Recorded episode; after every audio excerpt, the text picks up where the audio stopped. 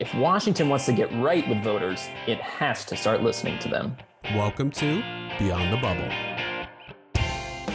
I'm Alex Ferrorti, a national political correspondent working out of D.C. for McClatchy. And I'm Daniel Malloy, politics editor at OZY, subbing in for Andrea Drusch, who is visiting the sovereign nation of Texas this week. It is a sovereign nation. I took two years of Texas history, I know that. This week, we wanted to take a look at a blue district seat Republican who might just keep his place in Congress. I know the district knows me well. They know what type of representative I am. They know that I'm always going to call it honest, no matter which party is in control. That's Carlos Curbelo, and you just heard him talking to McClatchy reporter Katie Glueck about his values. Katie will be joining the show to talk about what it takes to be a middle of the road Republican in a blue district and how Curbelo is known as an independent Republican as he's taken sides opposite President Trump. Then we're going to have Jamie Harrison on the show. He's an associate chair and counselor with the Democratic National Committee, better known as the DNC. He's also the former chair of the South Carolina Democratic Party. He'll join us from there. We'll be talking about whether or not it really is the year of color for the Democratic Party. All right, you ready, Daniel? Let's do it. Does it ever seem to you that President Trump has done more than any president in just 16 months? You can't let the critics get in the way of your dreams. When people are prepared and fight, there's nothing that we cannot do. We have a very different view of what America ought to look like. Our Republican friends better look out. So, to all Americans, hear these words You will never be ignored again. So we wanted to bring on Katie Glueck, our politics reporter extraordinaire. She had spent some time recently in South Florida Congressional District, Florida 26, which is really a Democratic leaning district, the rare Democratic leaning district in 2018, in a place that Democrats feel like they have to win if they have any chance at winning the House. And Daniel, it, it really presents interesting questions for both parties, I think. Yeah, Alex, this is a really interesting case where you have a strong incumbent who's really sort of tacked to the middle, criticizing Trump on things like immigration, introducing a carbon tax bill, and speaking out about climate change. Enough of the demagoguery, enough of the factless conversation. Let's focus on how human beings are contributing to it, and let's try to make the situation better. And he's basically trying to show his voters that he is not just a generic Republican at a time when it seems like the Democrat running in the race, who he's likely to face, is is just playing up her affiliation with the Democratic Party in the hopes that the blue wave can carry her to victory. Being a generic Democrat in South Florida is a loser. People want to know who you are and what you believe in beyond your party label. So, Katie Glueck, politics reporter extraordinaire for McClatchy, my colleague. Thank you so much for coming on the show. Thank you so much for having me back. Always great to join you. You know, Katie, you were there. You spent some time with both candidates, and I think one of my takeaways from your story was this whether it's explicitly stated or not, this belief among Democrats and maybe Debbie Mucarsel Powell herself that you know what? In a good year for Democrats, all she needs to be in a Democratic leaning district like Florida 26, just tell people that she's a Democrat, and that's enough. Is it enough? You you tell us. It is certainly a central part of her strategy. So I spent a good amount of time with, with both candidates. Um, and Debbie Mucarsel Powell, she is someone who really, really leans into her party ID. And that's uh, in contrast to a lot of other candidates that, that I think you and I have both spent time with who are running in uh, what should be, at least on paper, more traditionally competitive districts where there's split between Republicans and Democrats. And you, you often see candidates in those kinds of districts emphasizing their interest in bipartisanship. In this instance, we're seeing uh, the likely Democratic candidate really, really lean hard into party ID, not afraid to embrace Nancy Pelosi, not afraid to mention at every turn that she is a Democrat. This is on paper a blue district, and, and so it, it should go Democratic. So at the same time, though, the candidate that she's running against is, of course, the incumbent Congressman Carlos Curbelo, is actually considered to be one of the stronger Republican incumbents this cycle. And he is doing everything he can to blunt the national dynamics that, that suggest a challenging environment for Republicans. And you know, there are some signs on the ground that, that at least some voters do see a distinction between Curbelo and uh, the rest of the national party led by Donald Trump. Now, I, I take it that the, the sort of Democratic campaign against Carlos Curbelo, when it really begins in earnest, is is going to be trying to minimize those those differences. How do you think that they will approach that strategy? What what kinds of issues do you think they're they're going to talk about? Well, we're already seeing it. You know, the Democratic argument against Curbelo is that he talks a moderate game in Miami, but when it comes to his votes in Washington on the big stuff, whether that's tax reform, whether that's repealing Obamacare, he is voting with his party, and that vote party is voting with Donald Trump's wishes and campaign promises. And so, you know, they are really trying to cast him as someone who's a smooth talker, but doesn't actually deliver on progressive priorities that, that would be better aligned with this heavily Democratic district. So that's their argument So, Katie, considering all of the factors going against uh, Curbelo and, and the blue tinge of this district, do Republicans understand the challenge that they're facing there right now? They do. There is an awareness that even though Curbelo is considered one of the more independent members of the Republican caucus and is someone who has uh, made you know, pretty significant efforts to carve out a relatively independent profile, so they are aware that this is the most Democratic district held by a Republican, and that in a district like this, Donald Trump is extraordinarily toxic. They are aware that Democrats across the country, and certainly in Florida, are activating in a way that we did not see in 2016. And they are aware that some of Curbelo's votes, especially on, on things like Obamacare repeal, may not be in step with at least where some Democratic activists in the district are. So they're aware there is certainly a lot of liberal motivation and mobilization, but at the same time, um, they do see Curbelo as one of their stronger incumbents. Is, is speaking of those people? Is he getting the Trump people on his side at this point? You know, that's a really good question. He's walking a really fine line on Trump. Um, we've asked him several times, "Oh, do you want the president to come and campaign with you?" And you know, he is someone who says, "You know, well, you know, if anyone wants to come work with me and support me on the issues I care about, the environment, immigration, uh, then glad to do it." But uh, at the same time, he's been quite critical of, of Trump, and you know that that is important in this district that is so heavily Democratic uh, as well to y'all's point just then, I mean, I, I, was just talking with a Republican operative actually who who mentioned to me the only thing that actually matters in his view in midterm elections anymore is just rallying the base.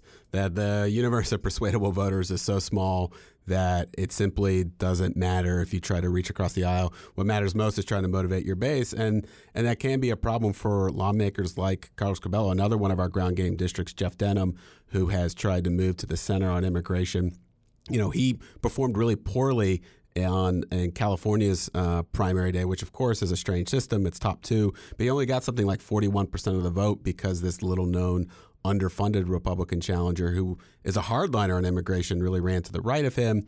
And it's a question whether or not in the general election he's going to receive some of that support that he's really going to need in a battleground district like that. You know, to sort of broaden the discussion here. You know, we've mentioned that Florida 26 is absolutely a must win district for Democrats. Do we feel like in the current political environment, do we think that things are, are turning a little bit against Republicans right now? I mean, there's some discussion about that among some Democratic pollsters and some Republicans, frankly, that the last the last month of polling has been tough. Katie, what what, what are you hearing about that? What do you think? Well, broadly speaking, and Alex, you and I have talked about this quite a bit, um, no doubt that Republicans will tell you that the tracking numbers that they're looking at look worse in this last month than they did previously. And they chalk that up to a whole variety of reasons, whether that was some foreign policy challenges for the president, uh, failure, again, to get immigration reform done, and all the controversy over family separations. But no doubt that Republicans on the whole are feeling extremely nervous, especially about that House map. You know, I, I think that there are a number of Republican incumbents who are maybe feeling a little better than, than, others. You know, you look at a Curbelo, for example, who is someone who did not get outraised um, by his Democratic opponent, but a lot of Republicans did get outraised by their Democratic opponents, and that is, you know, even further contributing to, to this sense of unease and, you know, the challenge, broadly speaking, in this national environment. You know, and, and to just quickly go back to the Curbelo race for, for just a minute, you know, I think it's going to be a really good test of A, just how bad is this environment, and B, you know, does personality matter? Does strong, relatively more independent profile matter in a really tough environment, or you kind of get knocked out in, in a wave? It's such a good question. That's why Florida 26 was such a good district to really dive deep into. Daniel, you know, my question, that Katie and I are talking about federal races. I want to know about the Georgia governor's race, which has really become something that's attracted a lot of attention nationally in the last month. some polling there recently suggests, I mean, it is kind of a neck and neck race in, in Georgia. I mean, do you think that Republicans are feeling the heat there as well? Yeah, absolutely. Part of it is that Democrats got the candidate they wanted, I think, in Brian Kemp out of that runoff. He certainly to the right, positioned himself to the right of Casey Cagle. Pretty far to the right in some yeah, in yeah. some cases. I mean, he was the one who had it was the the the immigrant bus. So those are two different issues, Alex. This is Georgia politics for you. So there was a, a fringe candidate in the primary who had an immigrant bus who was going around the state saying, "Get on the bus and I'll take you to Mexico." Oh uh, Brian Kemp responds to this by saying, "I'll just put him in the back of my pickup truck and take him there myself." So it was sort of a uh, a second tier deportation bus, if you will. Thank you for explaining um, that. yeah, so uh, it is interesting, and and Stacey Abrams, you know, we're talking about base turnout. Um, you know, she is that's her whole strategy is my base is going to be bigger than your base, and I'm going to prove it by by going to the left on a lot of things and, and ginning up my earning turnout and, and sort of counting on the fact that there are a growing number of minorities in Georgia and that there are enough sort of white liberals essentially to get them over the finish line rather than playing to that you know mythological sort of middle of the road you know Reagan Democrat type person of which there seem to be fewer and fewer these days and playing to them as someone like Michelle Nunn did in 2014 who we we well remember risks like not getting that kind of turnout that you need from the base so she's got a base strategy. It's pretty clear that Brian Kemp has a base strategy uh, on the Republican side, and expect to see Donald Trump back. Expect to see Mike Pence back there uh, as well. I guess Pence went during the primary. Trump did not go, but he just tweeted. I would say too that's interesting factor in Georgia right now is a number of 2020 Democrats who are starting to sort of creep down there, and so you can expect to see some of the folks who uh, are talking about running in a couple years maybe show up uh, on behalf of Stacey Abrams. If you look around at the uh, dozens of Democrats at this point who are considering running for president. So, you know, I mean, given this broader context, Katie, what is the Curbelo strategy to overcome it? You know, there certainly is a recognition, at least among his supporters, that this is an extremely tough environment for any Republican, really, but especially a Republican running in such a heavily Democratic district. And so they are working to keep some of their Democratic supporters that they've had in the past in the fold. Um, they are emphasizing issues like immigration, like climate change, and you know, immigration reform. Uh, you know, the language that he uses is very different than the language you're going to hear on, on, that issue from Brian Kemp, for example. Um, and so, um, you know, they, they're really working to cast him as a centrist, someone with an independent profile in the mold, say, of an Ileana Ros-Lehtinen from Florida 27 next door, who is really an icon in, in South Florida politics. Uh, she's, of course, the, the retiring congresswoman. Uh, but the question is, you know, Curbelo, he's only running for his third term. Does he have that stature yet? You know, not everyone perhaps sees him in that role just yet. And so he's really trying to cast himself as someone with an independent profile, but at the same time, that's really going to be put to the test uh, in this environment, no doubt. I mean, I feel like there's an interesting juxtaposition within the GOP that we've just kind of stumbled upon here. We're talking about Carlos Curbelo, who uh, more first and foremost wants to be seen as a moderate on immigration. Meanwhile, the Georgia gubernatorial nominee in the state just to the north of Florida has a different approach. I mean, that's the challenge for someone like Curbelo, right? Because I, look, maybe uh, obviously voters in Florida 26 aren't paying especially close attention to the Georgia governor's race. But that is kind of what the Republican Party more and more, particularly in the time of Donald Trump, is associated with this hardline position on immigration. It's just a it's a tough it's a tall a tall order for someone like Curbelo to the distance himself. And like we we talk about, he is a strong incumbent, but it's not like he's been there for thirty years right. either. You know, I mean, it, it is hard to build up a reputation like that, even even if you've been in there for six or so years.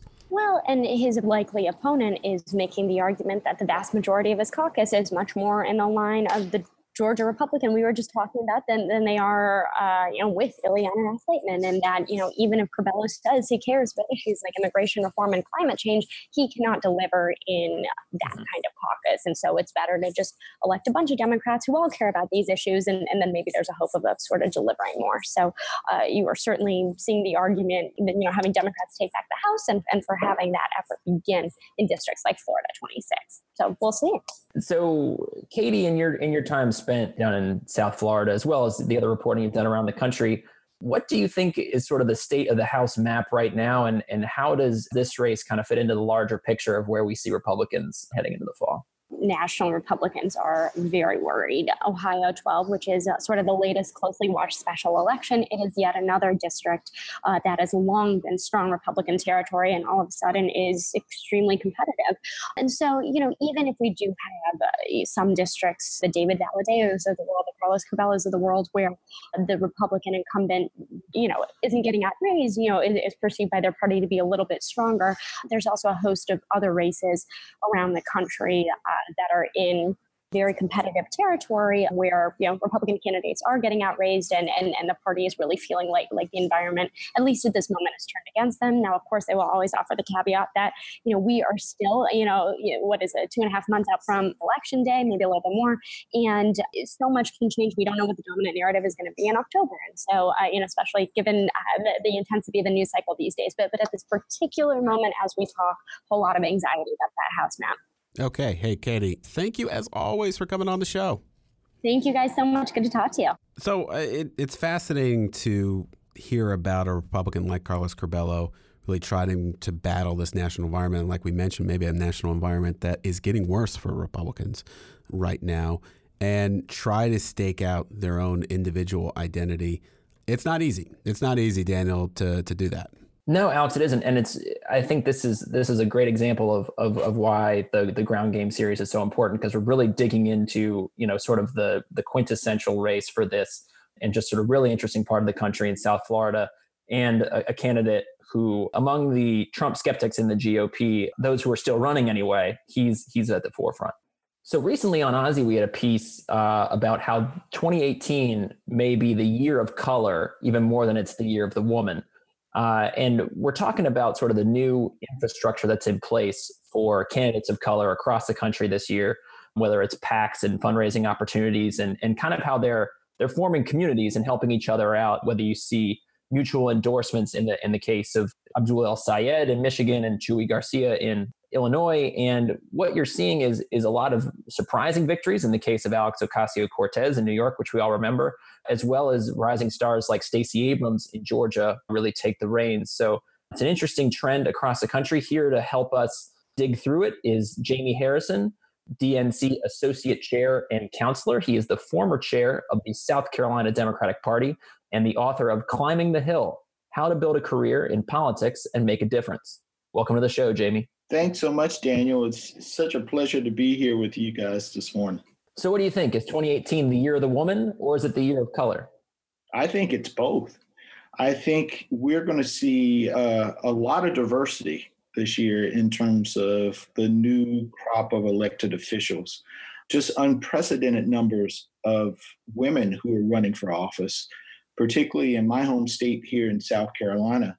You're also seeing a lot of people of color particularly in the Democratic side, pushing back on trends and the rhetoric that we're hearing from the White House and from Capitol Hill. I mean, Jimmy, that was my question: is why do you think that this is happening, uh, particularly in the, in the Democratic Party right now? I say it sort of tongue in cheek, but in some aspects, Donald Trump's the best recruiter for the Democratic Party that we've had in a long time. Uh, he has really galvanized a lot of folks and energized people and have demonstrated why it's important to have a strong Democratic Party, why it's important to be able to push back on Republican and Republican policy and orthodoxy. You know, I, I know that there is um, a, a feeling among some African American Democrats that for a long time that the party has taken this constituency, this community for granted. That it just assumes that uh, African Americans will always vote for Democrats, that there isn't much outreach done, that the party doesn't look to that community for its candidates. To what degree is that still true? I mean, how much more work do Democrats have to do to, to try to correct a problem like that? I think that is still a problem in, uh, in various parts of the country. Um, and what we've been trying to do at the DNC is to make sure that, in terms of our state parties, uh, we create more awareness we have launched a number of programs in order to particularly galvanize African American women. So, right now, we're doing a seat at the table tour all across the country where we're speaking with groups of African American women, making sure that they're educated on the issues, training them if they're interested in running for office. But it's these type of initiatives that are really, really important. And the DNC can't do it alone. We are encouraging our other sister organizations to also make sure that we're investing in these communities. I'm so proud of what the DGA has done as it relates to uh, investing in Stacey Abrams' can- candidacy and, and making sure that we're doing everything we possibly can to really get her across the finish line uh, this November. But Jamie, what, I mean, the obvious question is why did it take to the year 2017 or 2018 for that to happen? I mean, it, it, what, what was happening in 2006 where people weren't weren't cognizant enough to to recognize that? Yeah, it's an evolution of the party. You know, both parties are constantly changing, and I mean, listen, I, I was the first African American elected state party chair here in South Carolina in 2013. I mean, so the question is, why did it take until 2013 to have a black chair in, in the state of South Carolina with a population that's a third, a third African American?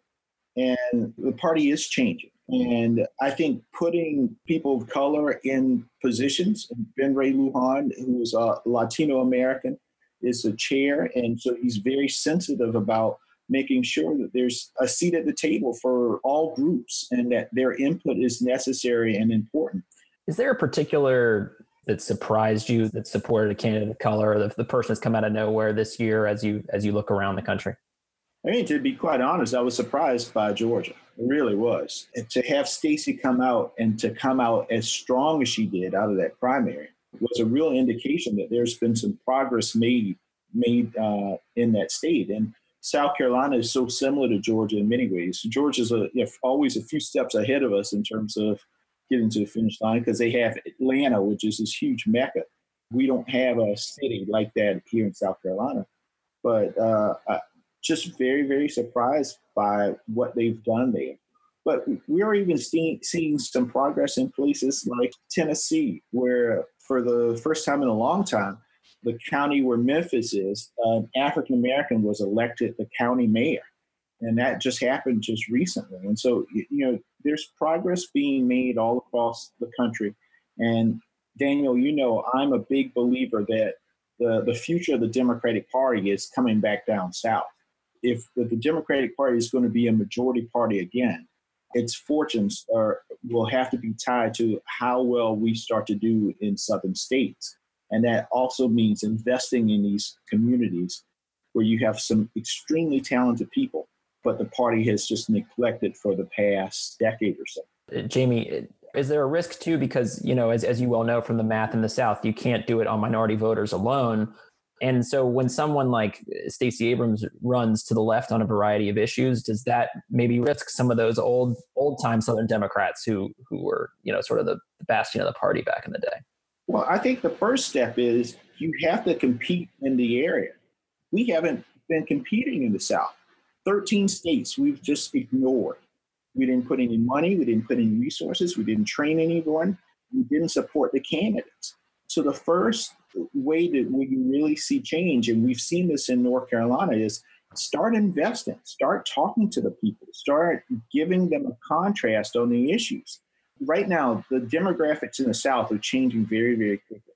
The white population is getting older, and there's a very big boom in terms of the Latino population in the South. Still relatively small, but it's growing at a, an astronomical rate. And then you're also getting reverse migration from the Midwest and the Northeast of African Americans who a generation ago, their parents went up for opportunities are now coming back down south. So you have all of these different population trends that are taking place. And it's important for the Democratic Party. And at the same time, you have young white voters who may not say that they are a Democrat, but when you ask them where they are on particular issues, their values are aligned with the Democratic Party. So there's a battle right now in terms of where young white millennials going in the South. Are they going to be Republicans like their, their parents, or are they going to take a second look at the Democratic Party? The only way that it happens for the, the latter to happen is for the National Democratic Party to start investing in the, in this region so that we can get a foothold with those young white voters. Are there still any voices in the Democratic Party? Because this was certainly true even in, in recent history who privately and bluntly and perhaps crassly would say, you know what, when you boil it down, people are still hesitant to, to vote for an African American. White voters are still hesitant to vote for an African American. Are there still those voices in the Democratic Party? Are people still arguing that, even quietly? Oh yeah, uh, I mean, listen, there were voices when I moved down here to South Carolina and wanted to be chair, and and there were folks saying, "Well, I don't know if an African American chair can raise the amount of money that we need in order to compete." Excuse my language. That's BS. Uh, I was able to raise just as much money as Dick Harpootlian, who was a chair before me, and Carol Fowler, who was a chair before him.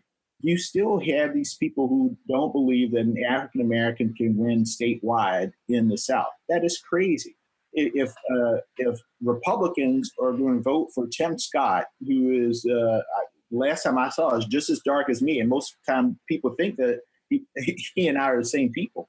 Uh, if they're able to vote for Tim Scott in South Carolina or Nikki Haley in South Carolina, why wouldn't a Democrat, an African American Democrat, be able to win?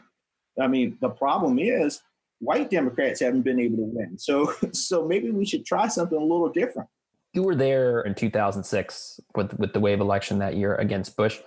Does this feel similar to you? And if the Democrats do take over the House, is there room for the, that big class of blue dogs that were elected in 2006? Yeah, Ian, Ian, the thing I often say, Daniel, is that the Democratic Party is its greatest strength is diversity. And at the same time, that strength comes with a lot of challenges because when you have a diverse group, you have to you have to work with them all to, to get them on the same page.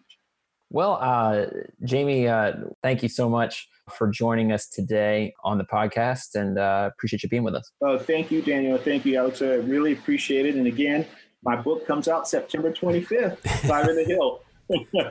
sounds, sounds good. Hey, thanks, Jamie. You know, Daniel, was a really interesting discussion with Jamie. You know, I felt like a lot of what he was saying was the Democratic Party has made a lot of progress recruiting and African American and candidates of color and talking with that community. But uh, there's still some work to be done, I think. Yeah, is it very interesting to hear him talk about the institutional resistance that that's still there, and his comment about basically how well the, all the white men have lost in the south so we might as well try something new. Yeah it stuck out uh, to me too. That that that line that line stuck out to me. And and you know we talked about quote. That was a it was a pull quote. And we we talked about you know we talk about Stacey Abrams a lot. It's of course part of our ground game project the Georgia governor's race. But I remember I mean some of that argument even bubbling up in, in her primary against Stacey Evans who was a, a white candidate.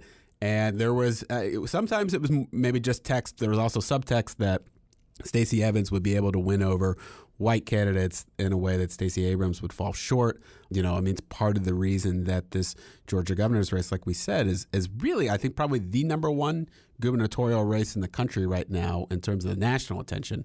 Anyway, the receives. I don't think there's any any doubt about that. Yeah, and then Abrams' 80% of the vote in the primary showed where Georgia voters fall uh, on that question, yes. at least the Democrats. With with with uh, some emphasis there. Yeah. Um, all right, so it's time for everyone's favorite segment, the lightning round, but with a twist this time around. You have 30 seconds, Daniel, to present your case for a person or an issue or a fact that's being overlooked right now. And at the end of that 30 seconds, there is going to be a buzzer. I'm just warning you now. There's going to be a buzzer that's going to signal your time is up. So, Jordan Marie, can we can we get the clock ready? Got the clock. All right, Daniel, you're on. All right. Today I'm talking about Joe Sanberg. This is uh, a founding investor, a Blue Apron, a pro- progressive activist slash philanthropist type. Uh, he's 39 years old, kind of presents as almost an anti Trump, bearded. He came to our uh, festival, OZY Fest, last month in Manhattan wearing a t shirt.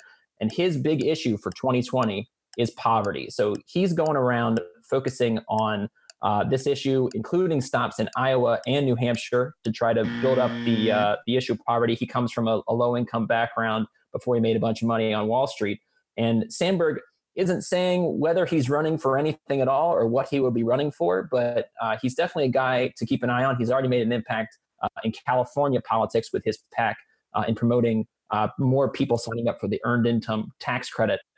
Uh, it's a really interesting issue, uh, Alex, and one that I don't think we've seen poverty take on a kind of national uh, attention really since the John Edwards 2008 campaign in terms of presidential politics, anyway. So, Joe Sanberg, keep an eye out for him. So I think maybe we should extend the time limit to about one minute there. That said, let me let me see if I can do, do, I this. get guest host courtesies for that? Is that I that think allowed? you get a guest host courtesy for that, Andrea. Okay. If you're listening, you will receive no such courtesy next week. Okay, Jordan Marie, are, are we ready? We're ready. Clock start. Okay. My lightning round is Car- Kerri Evelyn Harris. Who is she? She is running for Senate in Delaware, a progressive challenger to the incumbent Democrat Tom Carper. Look, if you're looking for the next Alexandria Ocasio Cortez, look no further. It's not to say that she's win, but a lot of attention is being paid to her among progressive activists. Kerri Evelyn Harris, a name to watch. Did I get it?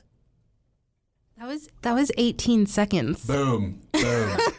so maybe we can keep it to 30 seconds. Boom. I, I was I was just like panicked. One the of us is time. concise, the other was is not. That's right. That's right. That's right. Uh, well, well, next time. Hey, Daniel, it has been a genuine pleasure co-hosting with you for the first time. I'm just thrilled for the promotion from from guest to guest host. It's just it's a it's a true honor. You, you should be honored. Thank you to producer Jordan Marie Smith. And thank you, our listeners. We want to hear from you.